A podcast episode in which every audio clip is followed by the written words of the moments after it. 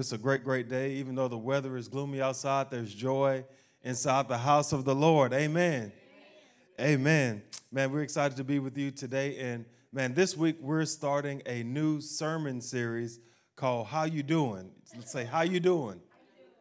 How you doing? You know, that's always a good question to ask somebody is, how you doing? Because sometimes people will tell you an honest response, but most of the time, if you ask somebody how you doing, they say, "Oh, I'm doing good," but on the inside, they're not really doing that well. So this whole series, we're talking about how you doing, is dealing with our spiritual health. So it's going to be a four-week series where we're going to take one week, uh, one uh, subject each week, and we're going to break down our spiritual health because what you what realize is that uh, there are certain things that are vital. When you go to the doctor's office, they always check your vitals. They want to know, let me check your vital signs to see how you're doing because that's the most important things. And the definition of vital is that which is absolutely important and essential. That which is absolutely important and essential. And our spiritual health is absolutely important and essential. But a lot of times we don't take we think about our physical health, but we don't take time to think about our spiritual health. So this whole series, How You Doing, is dealing with our spiritual health. And today we're going to start off this week, the week number one, we're going to talk about a healthy spirit. Y'all say a healthy spirit. A healthy spirit. A healthy spirit. And just for you uh, tuning in now or later on, all of the notes for this series and all of our uh, series and sermons are on our app. You can go to New Life Mobile, uh, New Life of Mobile, uh, I'm sorry, New Life Church of Mobile uh, download the app. You can see all the notes there. You can follow along. You can add your notes. You could go back and listen to all the sermon series, all the notes. Everything is there on the app. Uh, just wanted to throw that in there. But your spiritual health, but the health industry is the most productive or the most expensive industry in the world. Did y'all know that? The health industry. In 2020, the health U.S. healthcare, uh, we spent 4.1 trillion dollars on healthcare. $4.1 trillion on healthcare, which averages out to about $12,500 per person. That's a lot of money. And we put a lot of money into our physical health. But like I said, we're going to talk about our spiritual health because just as important as your physical health, your spiritual health is just as important. And when we talked about vitals, the things that are important and essential, I just started to think about things in my life that are vital. One of the things that's vital for me is breakfast. That is absolute important and essential for me is breakfast. I have to eat breakfast, whether it's cereal, grits, oatmeal, fruit, something. I have to eat something in the morning. I have to eat breakfast because my day doesn't just seem to go right if I don't eat breakfast. For some of you, it might be coffee. Your day can't go well if you don't have your first cup of coffee. I know for Tamara, that her vital is coffee. She she loves to wake up early and drink her coffee and read her Bible. That's her thing. She has to have her cup of coffee. But we all have vital things in our life that we, we deem important and essential. But our spirit should be that that we deem as most important and vital. Amen? Amen. You know, health is important, but health is more important than wealth. You know, it doesn't matter how much money you have in the world if you don't have the health to enjoy it. Health is more important than growth. I know some people like, I want to grow, but not all growth is healthy. But guess what? Healthy things do grow.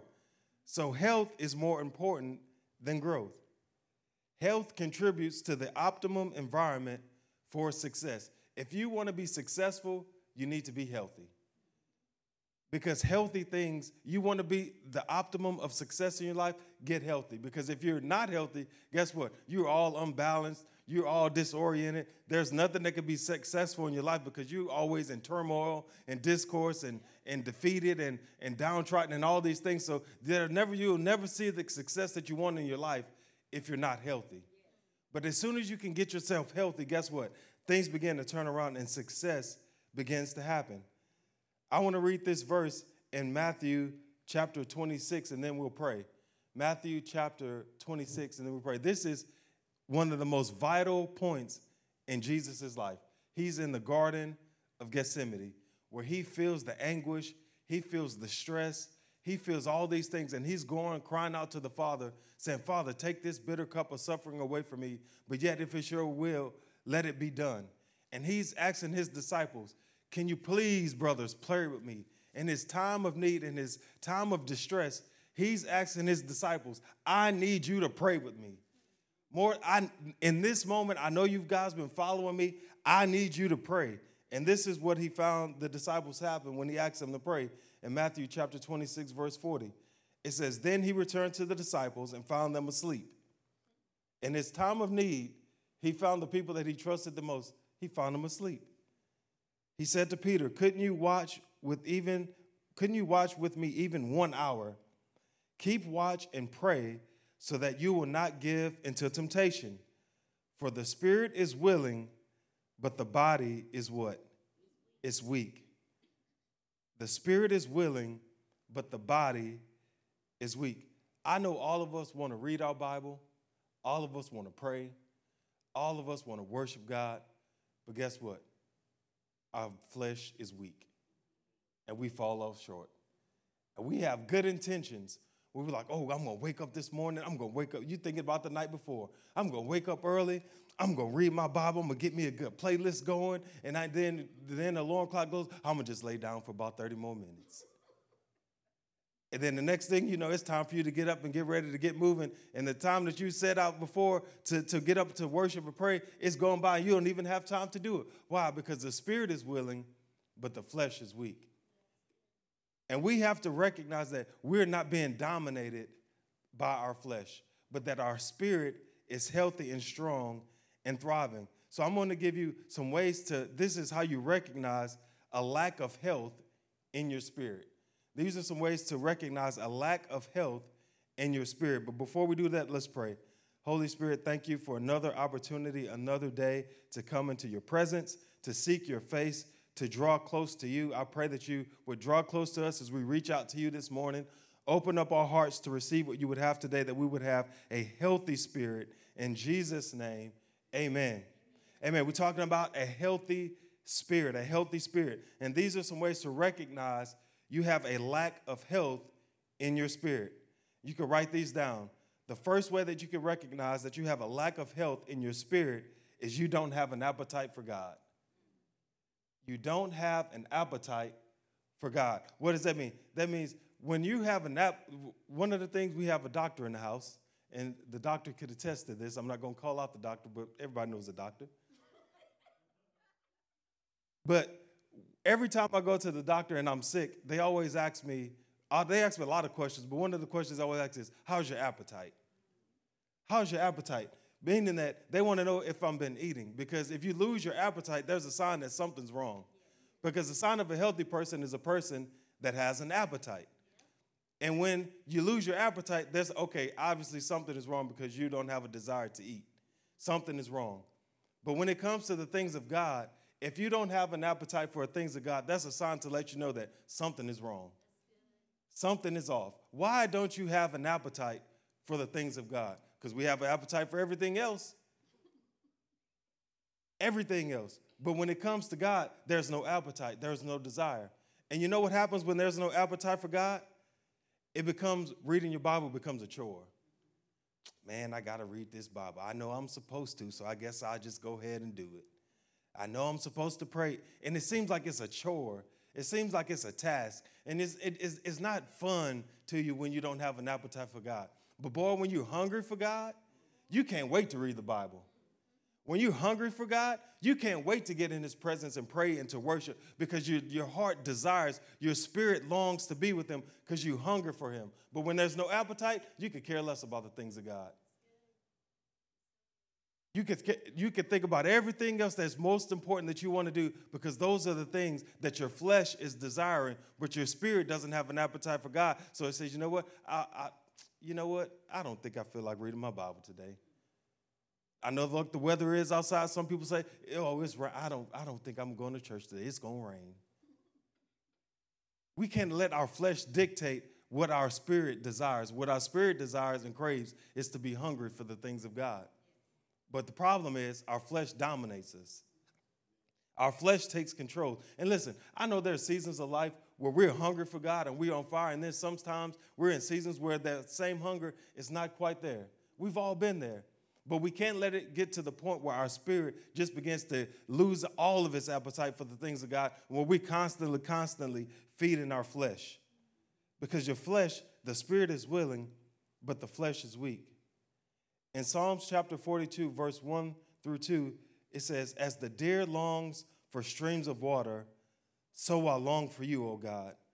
I thirst for God, the living God. When can I go and stand before him? David is saying, My thirst, my, my soul, it thirsts for God. I long to be with him like a deer pants for water. He's, I long to be in the presence of God. I long to be in fellowship. That's a hungry person. That's the sign of a healthy person. That I, I just can't wait to Wednesday night for prayer so I can get in the presence of God. I can't wait to Sunday morning. I can't wait to Tuesday morning. What's Tuesday morning? That's you and your personal time with God. That's I just can't wait to get in the presence of God because my soul longs to be with him. Verse 4, it says, But my heart is breaking as I remember how it used to be. How it used to be. David was in a place where he could remember there was a place, there was a time in my life where I was so hungry for God. I was so on fire for God. I remember how it used to be. That's a sad place to be, is when you remember how it used to be. I don't ever want to get to the place where I'm like, boy, I remember in 2004, those were the glory days. How it used to be. How I used to be in the presence. Ooh, boy, I'm telling you, I used to be in the presence of God for hours. Where's 2022? Well, I mean, in 2004, though, I remember how it used to be. That's great how it used to be, but what about now? Does my heart still long and thirst for God like it did back then? Because I don't want my most passionate times to be with God when I first remembered Him or I first came to Him. Because usually that's what happens. You get so on fire for God, that passion is burning so bright, and you always feel like, man, I used to be on fire for God, but the fire is not there anymore. It should be more now than it was back then.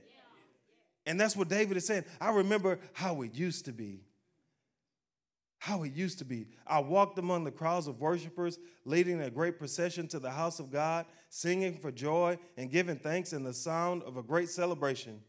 But each day, the Lord pours his unfailing love upon me, and through each night, I sing his songs and praying to God who gives me life. Meaning that, I'm singing songs continually to God. I'm singing his praises at night when I lay in the bed. You know, sometimes when I'm laying in bed and I can't fall asleep, you know, one of the best things to do, put on some worship music. Because you're thinking about everything else anyway. It's like you might as well just, you know what? I'm just going to get in the presence of God. And you know what happens? A peace will come over you.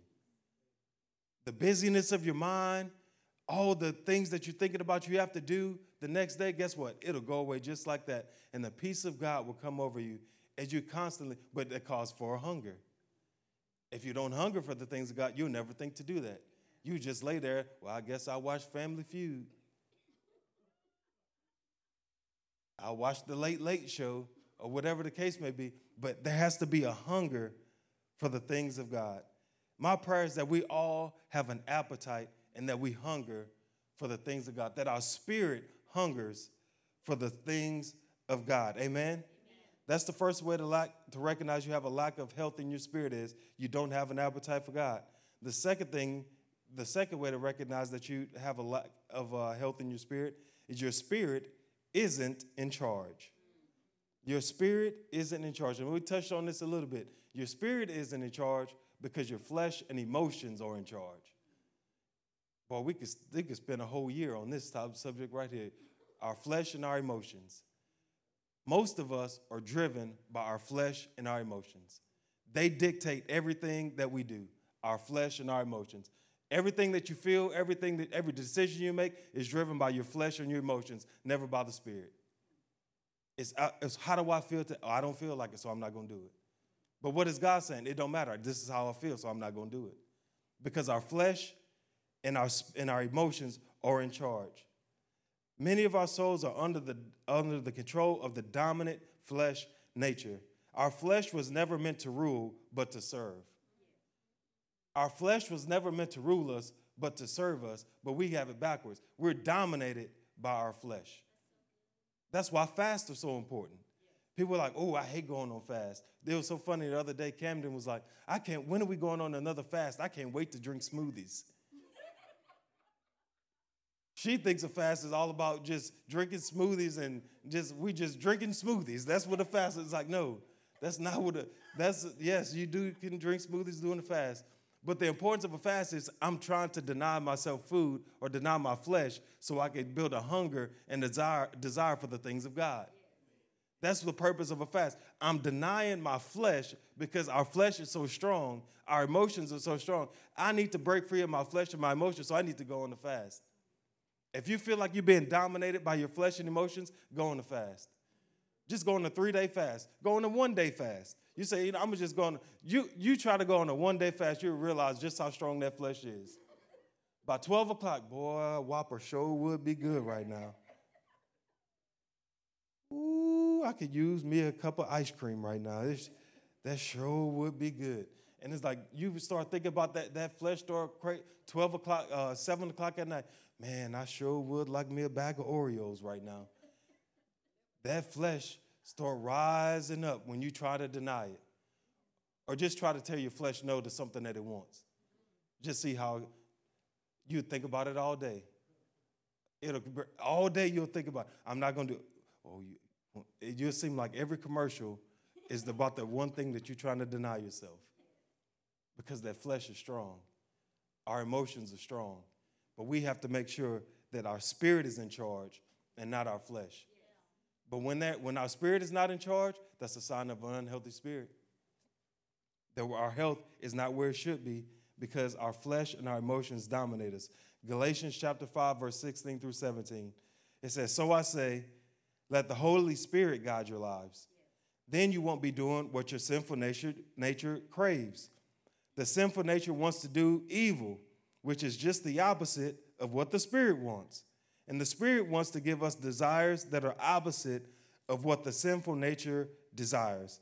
These two forces are constantly fighting each other, so you are not free to carry out your good intentions. Like I mentioned, all of us have good intentions, but there's a war going on between your flesh and your spirit.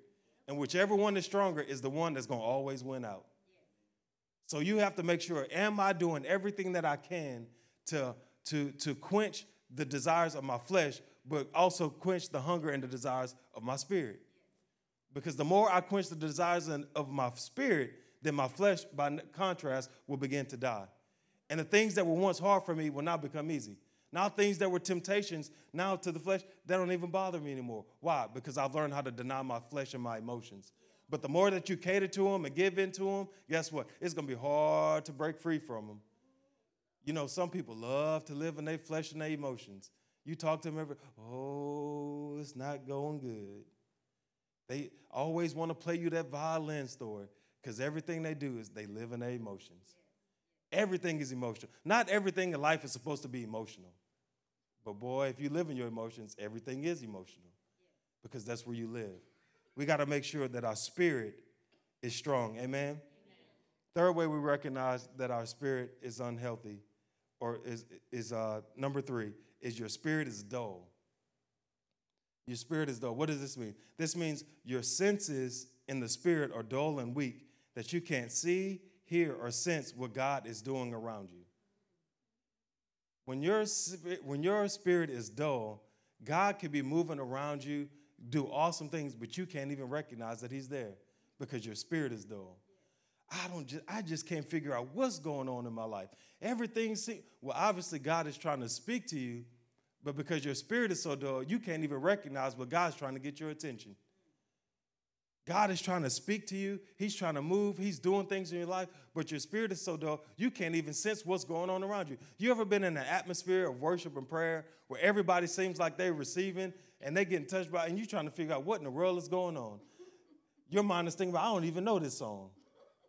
You're thinking about everything that's going on except tapping into the Spirit of God. And but because why? Your spirit is dull. You can't even sense what's going on around you. Elijah was one of the greatest prophets that there ever was.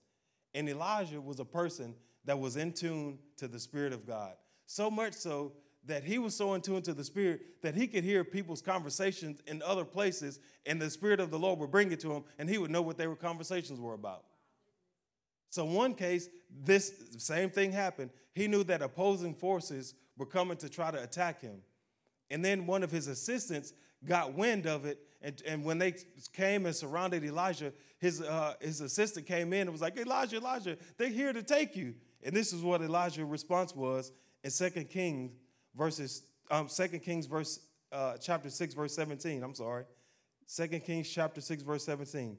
Then Elijah prayed, O Lord, open his eyes and let him see.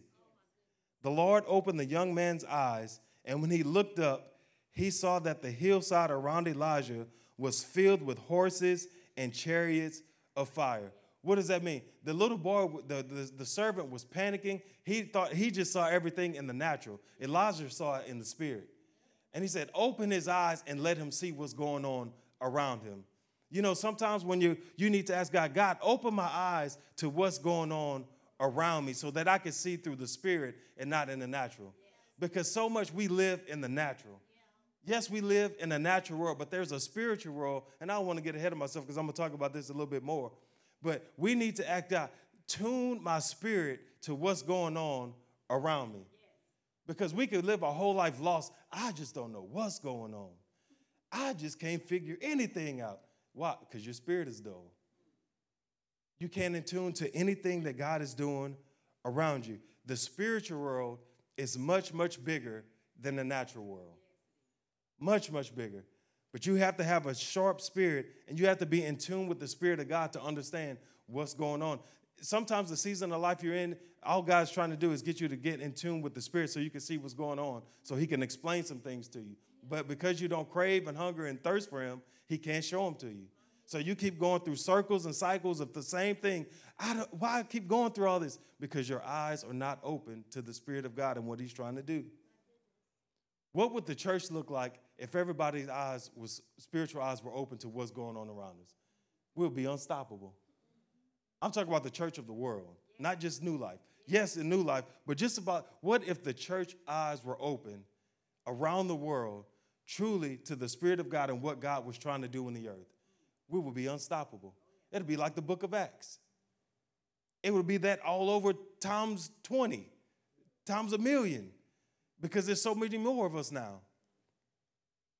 But our spirits are dull. We have God, tune my spirit to what you're doing. So, those are three ways that we recognize that our spirits are dull. And each week, I'm just gonna give you one simple thing. Because I know you hear messages like, so what am I supposed to do with this? I hear what you're saying. I want my spirit to be strong, but how am I supposed to get my spirit strong? I'm gonna give you one thing to do each week on each topic to help you so it can be very, very practical and very, very, very simple. The one thing that I want you to do to make your spirit strong is this is prayer. That's it. How do you make your spirit strong? Prayer. Because the more that you pray and seek God's face, there's a confidence, there's a strength that comes on the inside of you. The number one reason that people don't pray is because they never build memories in prayer with God. When you start to build memories in prayer with God, guess what? It draws you to go back and experience more memories with God. But if you never have memories to fall back on, like it used to be, you'll never think, God, I want greater memories with you. I can think of some great times that I've had in the presence of God, but guess what? I want more of them. So it builds a hunger on the inside of me, says, I need to pray more because I need to encounter God more in a real way because I know what I've experienced in the presence of God. I could go back to those memories when the enemy tries to combat my mind with lies and, and fear and doubt and insecurity and all these things. I'm saying, no, devil, I know what I've experienced in the moments that I've had in the presence of God through prayer, and it builds my spirit stronger. But if you don't have those memories, you don't have anything to fall back on. And prayer seems like a burden. I want us to pray for an hour. The disciples couldn't even pray for an hour, they kept falling asleep. Why? Because they didn't have those memories at that moment yet. But when they did have those moments, they turned the world upside down. All because they've experienced and encountered something in the presence of God through prayer. What does prayer do? Prayer is vital to your spiritual health. It's vital. It shows your humility. A prideful, arrogant person doesn't pray because they feel like I could do it on myself. If you're prideful and arrogant, you'll never pray. But if you're humble, you say, God, I need you.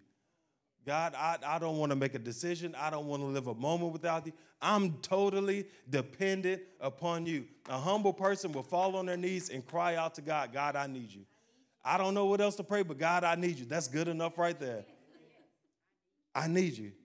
It shows humility. Prayer also shows faith, meaning that I don't know what's going to happen, but I know that you're already moving and working on my behalf. I may not see it yet, but I have faith to believe that it's going to happen. But if you don't have faith, you'll never pray because you can't see it. Well, I need to see it before I believe it. No, no, no. You need to believe it before you receive it. You need to have faith. But prayer shows a person of faith. But like I said, if you never pray, you never build your faith. So, how do we pray more effectively?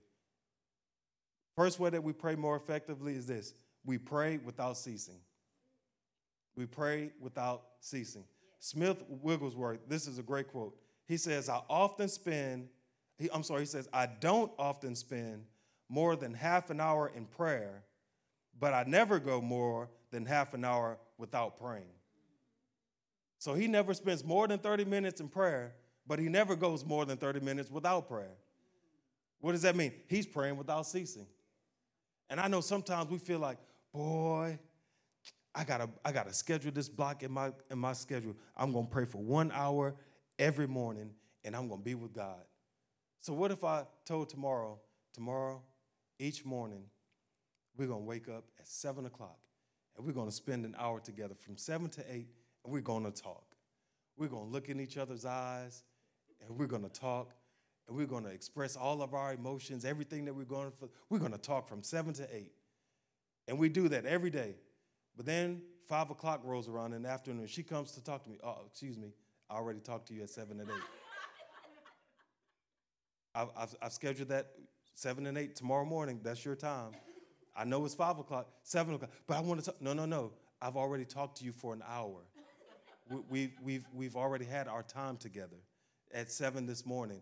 I'll see you in the morning at seven. But that's how we do God. We'll put time blocks on God. Say, well, God, I gave you an hour already. I gave you 30 minutes already. It says, pray without ceasing. What does that mean? I'm constantly having a dialogue with God. Yeah.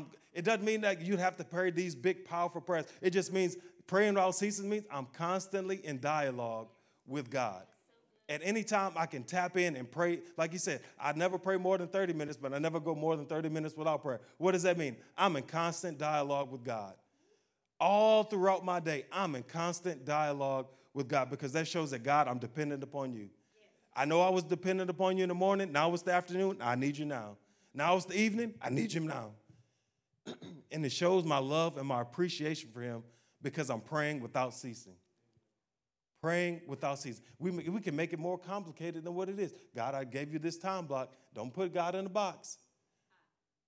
Constantly be in dialogue with God because also it shows that you love Him. Like that scenario I gave her tomorrow, how would that make her feel if I said, No, I gave you my hour. Don't come talk to me now. She's like, Do you really care about me? But I want to talk to you now. God is longing to dialogue with you. He's dying to talk to you. He's di- and some people say, Well, God doesn't speak to me. Well, do you speak to him? Are you in constant dialogue with him? Are you crying out to him? Because I promise you, if you cry out to him, he will cry back out to you. He will speak to you, but you have to make it in your heart to say, you know what? I'm going to be praying without ceasing. First Thessalonians 5:17, it says this simply: pray without ceasing. That translation says never stop praying. I think that's pretty simple. Constant dialogue with God. Amen. That's how you pray more effectively. Second way you pray more effectively. Pray with persistence. To me, praying with persistence means this is that I bring my request before God. By faith, I receive it and believe that it's going to happen. So now I constantly bring it back to God saying, Thank you for answering the prayer for whatever it is that I'm praying about. I'm constantly thanking Him and bringing it back to Him. That to me, that's what praying with persistence is like. I, yes, I prayed it, but I guess what? Thank you for doing it in advance. I'm constantly bringing it back to God. God, thank you for healing my body. God, thank you for saving my family. God, thank you for opening the door. Thank you for freeing me and delivering me from this. I'm constantly bringing it back to Him until I see it come to pass. I'm praying with persistence. But sometimes we pray one time, it didn't happen, and you stop. I heard a story of a lady that prayed for her husband for 50 years to be saved. 50 years to be saved. And finally, in the 50th year, he got saved. What if she would have stopped at year 30 or year 15? That's a long time. I'm not even 50. That's long. 50, 50 years she prayed for her husband to be saved. Finally, he got, and every time he talks about the things of God, he breaks down in tears because he thinks about the grace of God and the mercy of God. But it was because of persistent prayers of his wife where she says, I'm going to, every day she prayed, God, I thank you for saving my husband. I thank you in advance. God, I thank you for saving 50 years. Pray without ceasing. Pray with persistence. How long is it going to take? I don't know. It'd be easy if we all knew. But that's the thing it's a test of our faith. God wants to build your faith, He wants to grow your faith, He wants to stretch your faith. And the way that you do that, you pray with persistence. Meaning, God, I hadn't seen it yet, but I thank you in advance because I know that it's already happened. I'm just waiting to fulfill, the, I'm just waiting for the promise to be fulfilled. And I thank you in advance for what you already done. Pray with persistence. Matthew 7 7. Keep on asking, and you will receive what you ask for. Keep on seeking, and you will find. Keep on knocking, and the door will be open to you. The problem with that is that's hard because it never tells you when you'll receive it. And that's why people stop praying. And that's why people get discouraged. And that's why people stop trusting God because they don't know when it's going to happen. But I've been praying for X amount of time and it hadn't happened yet. Keep on knocking. Keep on praying. Keep on asking. But when is it going to happen? I don't know. It's just a test of your faith. But you have to have faith to say, you know what? No matter how long it takes, I'm going to trust God and I'm going to keep praying until I receive it. But if you stop, guess what? You'll never receive it. And then now you're just left with, with frustration. See, I tried that prayer stuff, it don't work. I tried to get my life in order with God, it don't work. Because you stopped. You weren't persistent. You have to be persistent. Pray with persistence. Third thing, how do we pray more effectively? We pray with confidence. You can't pray prayers of weakness or prayers, well, God, if you can, well, God, if you're able, no, you have to pray with confidence. Like, God, I know you hear me. When I come before your presence, God, I know you hear. I'm your child. I know I'm your son. I'm your daughter. I know you hear me when I speak to you. So I humbly come before you, and this is my request. And we pray prayers with confidence. And when you pray prayers of confidence, guess what? God responds. You got to pray with confidence. Pray, pray faith filled prayers. Don't come to God, God, I mean, I know you're busy, and if you can, maybe you could just heal my body a little bit. If you, I mean, if you're willing, if you want to. No, no, no. God, I thank you that your word says, by your stripes, I am healed. So I receive my healing right now. God, I know it is your will for me to be blessed. I thank you that you're blessing my finances, so I receive it right now. Pray faith filled prayers. Pray with confidence. But if you never pray with confidence, you'll never receive the things that you've been praying for.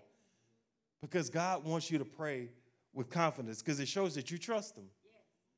The only way that you'll pray with confidence is if you really trust God.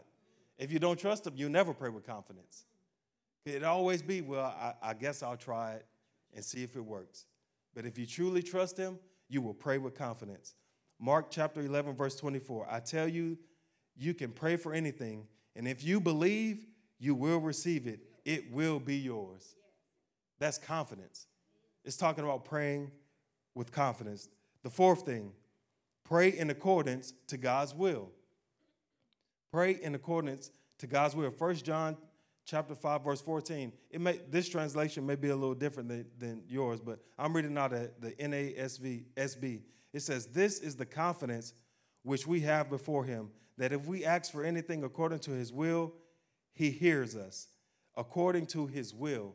So, meaning that if there's anything in the Bible we already know that is God's will. Anything that you pray in the Bible, that you see in the Bible, that is God's will. So all my prayers, I pray according to the word of God. Meaning that I can't pray things outside of God's will and expect them to happen. I can't say, God, this wife that you gave me, I'm not really feeling this. But Susie over there, that's married to John, that's who I want my wife to be. Can you please give me uh, Susie? Let that be my wife. That, that's not according to God's will. That's outside of God's will. But people pray prayers like that all the time. Just crazy stuff. You never receive anything that you're praying outside of God's will. You have to, what does God's word say? Is it God's will for you to be healed? Then that's his will. Pray according to his will. Is it, if, is it God's will for you to be blessed? Is it God's will for you to be free? Is it God's will for your family to be saved? Is it for God's will that one should perish? No, that's according to his will. I got you there. But my point is this that it's talking about salvation, that none shall perish, meaning that I can pray for anyone that, that God move on their heart to be saved, and by his faith, that's his will, because not one should perish. So that means I can boldly pray for my family members to be saved because not one should perish. He doesn't desire not that's his will. We have to pray according to his will. Pray according to his will. Get in, that's why you got to get in the word to know what the word says so you can pray according to his will. Because some people praying stuff that think in the Bible that's not in the Bible. You know, May showers being made whatever. The, what's this? Oh, April showers bring May flowers, so I'm just praying for a harvest. What, that ain't even, what are you talking about? That, that's not even in the word, but it sounds good and they just pray, it's catchy, and they pray every, that's not according to God's will. Pray according to God's will. What does his word say? Pray for that. Amen. Fifth thing, pray in the spirit. This is a big one. Pray in the spirit. If you're struggling in your prayer life, ask the Holy Spirit to help you become strong by praying in the spirit. There's oftentimes situations and um, decisions that have to be made that I don't know what to do. The first thing I do is I start praying in the spirit. Because I know the longer I pray in the Spirit, eventually the Holy Spirit will speak to me and quicken an answer, quicken a verse, quicken some, a word of wisdom, or something to give me the answer to what it is that I'm facing. I was in here yesterday praying in the Spirit, and we're talking about a healthy spirit. I was just in here before I even started praying in, in, with natural words or in English. I just started praying in the Spirit, and then a song just arose in my heart, and I just started singing that song. And guess what? Instantly, my, my spirit began to get stronger. And I, a refreshing came over me like, like I'm like, man, this is what I needed. I wasn't even thinking about that song. But just because I was praying in the spirit, the spirit brought it back to me. And it, and it, it just caused this strength to come on inside of me. Sometimes we don't pray in the spirit enough. We feel like I know what to pray. Sometimes you don't know what to pray. And that's why we have to pray in the Spirit. When we surrender to the Holy Spirit and allow Him to pray through us, He gives us the words to pray. I'm telling you, sometimes you're not going to always know what to pray. You're not. That's why you have to pray in the Spirit and allow the Holy Spirit to speak through you to say, ah, now I know what to pray. Never pray. If there's a situation you're dealing with, you got to pray in the Spirit. Don't never make a decision without praying in the spirit about it before. You get a bad report from the doctor, guess what? You're gonna need to pray in the spirit. Things not going your way, think your life is in shambles, you need to pray in the spirit. And praying in the spirit, you say, well, how does it change? Because you're tapping directly into the throne room of God. You're speaking directly through the Holy Spirit, and it's gonna speak directly back to you. We need to pray in the spirit. Amen. Amen. Those are the ways that we have an effective prayer life. And I just want to challenge you this week. How do I get a healthy spirit? Pray. Pray according to those things that we just talked about right there. Just pray. Pray. But the problem with prayer is it goes back to these four things I want to close on. Every one of us, if you're a guy, you have kings in your life. And if you're a lady, you have queens in your life. And these kings and queens, they rule us. And because they rule us, it makes praying and your spirit become weak and it makes prayer hard because these kings and kings, queens and kings, they rule us. So, what are those? What's the first king or queen? It's our bodies. We lavish our bodies with the best of the foods this world has to offer. The, the best that Mobile has to offer in food and cuisine. We lavish our bodies. We clothe them in royalty, in Gucci and gold. We do everything that we can to make our bodies the best that we can. We do everything we can to, to feed the king and queen, which is our body. Oh, my body needs rest. My body needs to exercise. All those things are great. But guess what? When we die, our bodies don't go into eternity with us. You know what goes into eternity with you? Your spirit. Am I saying neglect your body? No, I'm not saying that at all. But what I am saying is that don't put more emphasis on your body than your spirit. Because some of us, we put more emphasis on the outer, on what we look like, our appearance.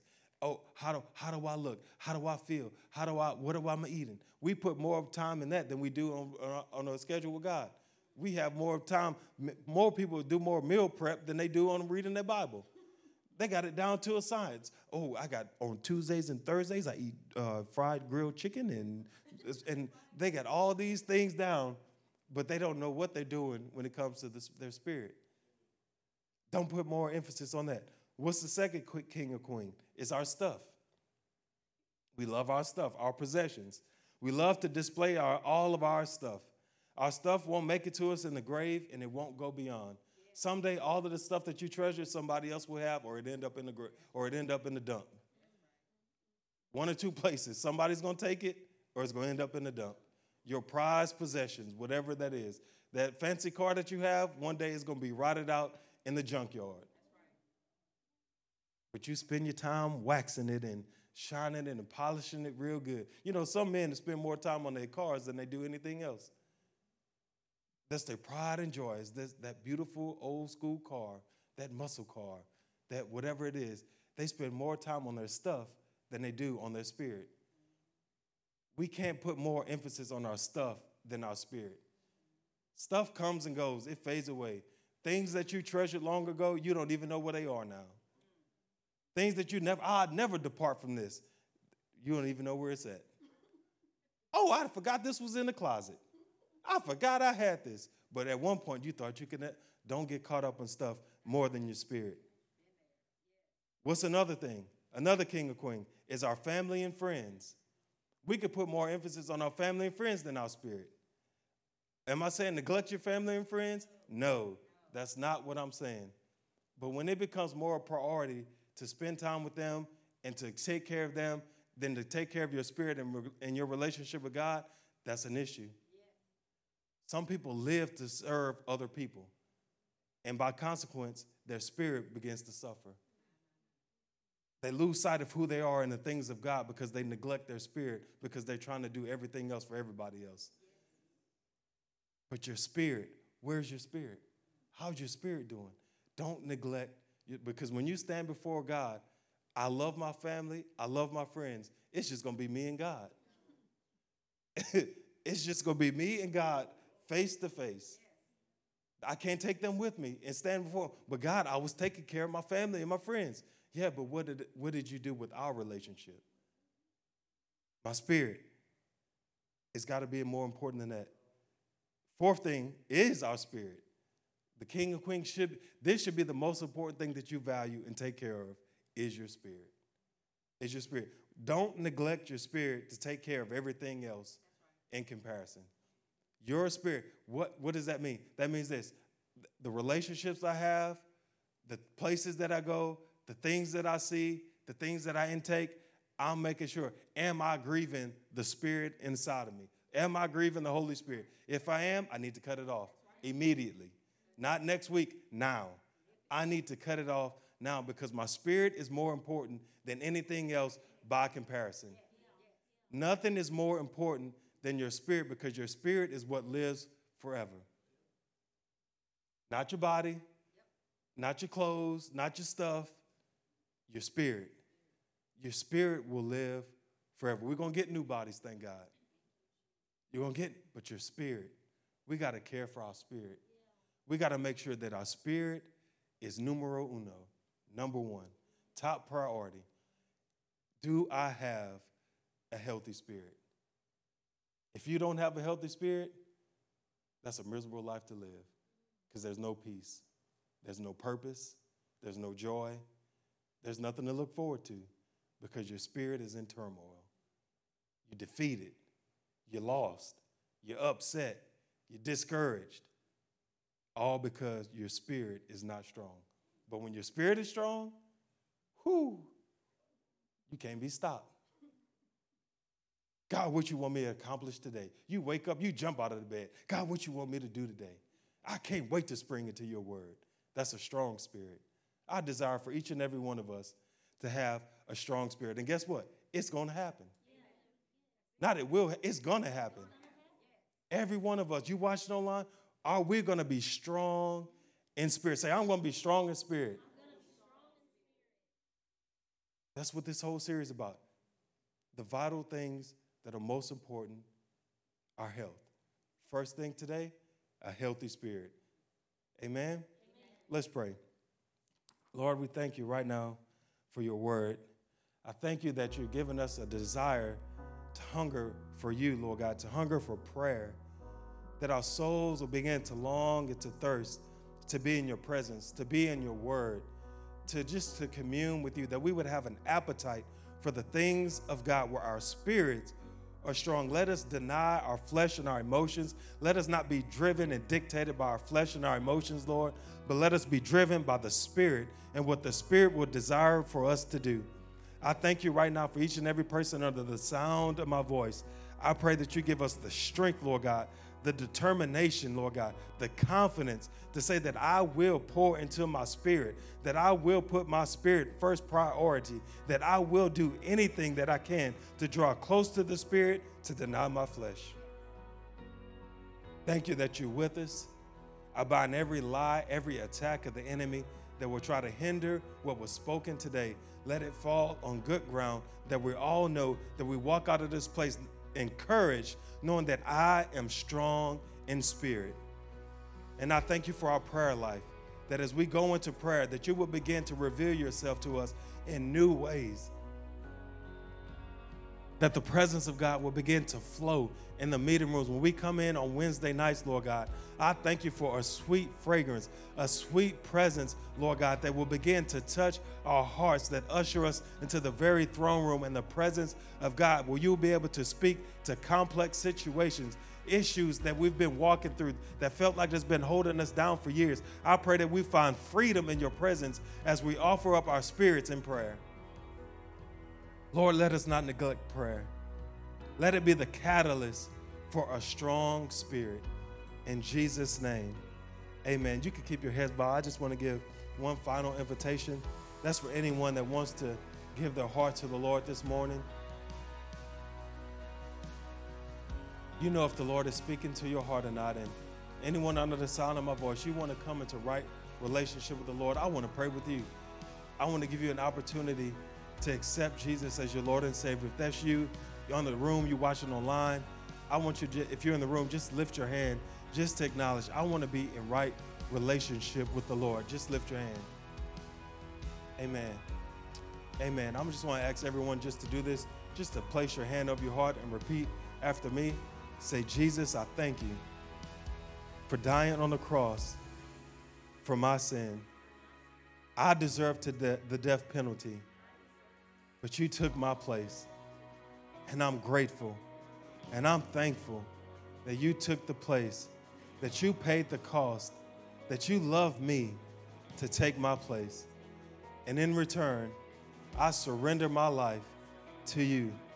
And I pray that you lead me and guide me for all the days of my life.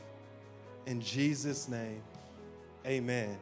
Amen. Come on, let's give the Lord a hand clap of praise this morning for those that made a decision to follow Christ. If you're online and you made that decision, just let us know in the comments section. Uh, let us know. Just say, I made a decision. We'll reach out to you, pray with you throughout the week. Uh, if you're in the room, you made a decision, just in the seat back in front of you, there's a card that says, I made a decision. Fill that out and drop it off in the, in the uh, offering bucket on during offering, and we will connect with you through with you through the week. Let's give it up one more time for those that made a decision to follow Christ. Man, that's week one of how you doing. So how you doing? You strong in spirit? Y'all feeling good? That's just week one. We're gonna go deeper next week and week two of how you doing. But before we let you go online, before we disconnect from you guys, want to invite you to prayer this Wednesday, 6:30. We will be in the building for one hour prayer. Love for you to be in the room. And also, if you're prepared to give online, there's a couple ways that you could do that. You could go to our website, which is newlifemobile.org. On the home page, there's a Give Online tab. Just uh, click that link, you can give. Or also, you could download our app. Download our app on the App Store, Google Play Store, New Life Church of Mobile, uh, New Life Church of Mobile. Find our app. You could give that way as well. But let's pray, and then you guys are dismissed for online. Lord, I thank you for the tithe that's coming in today. I pray that you bless each and every person that's giving. Let it be stretched. Let it be blessed, Lord God. Multiply them need their needs, meet everything that they have. Let there be no lack. And I thank you, Lord God, for what you're going to do. Let us be strong in spirit as we go throughout the week. In Jesus' name, amen. Amen. Thank you guys for joining in with us online. We love you guys. Hope to see you this Wednesday at 6:30. Y'all have a great day. Amen. Amen. Well, look at your neighbor and say, "How you doing?" How you doing? It's so good to see you guys. Well, guys, one, one more time, we do have prayer at 6:30. This is a great way to exercise a healthy spirit. Be here at 6:30 for one hour. If you came prepared to give, you may you may do that as we are dismissing. Once you stand to your feet, let me say a prayer blessing over you. Father, I thank you for your people. May your face shine upon us. Lord God, may you smile over us, Lord God. May you give us peace. Lord God, I thank you for this room, Lord God. You're with us, you're for us. We're strong in you. In Jesus' mighty name, you guys are properly dismissed. You may give at this time as well.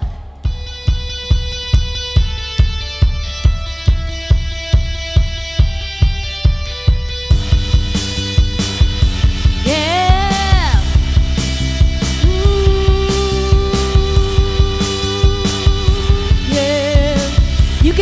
your babies.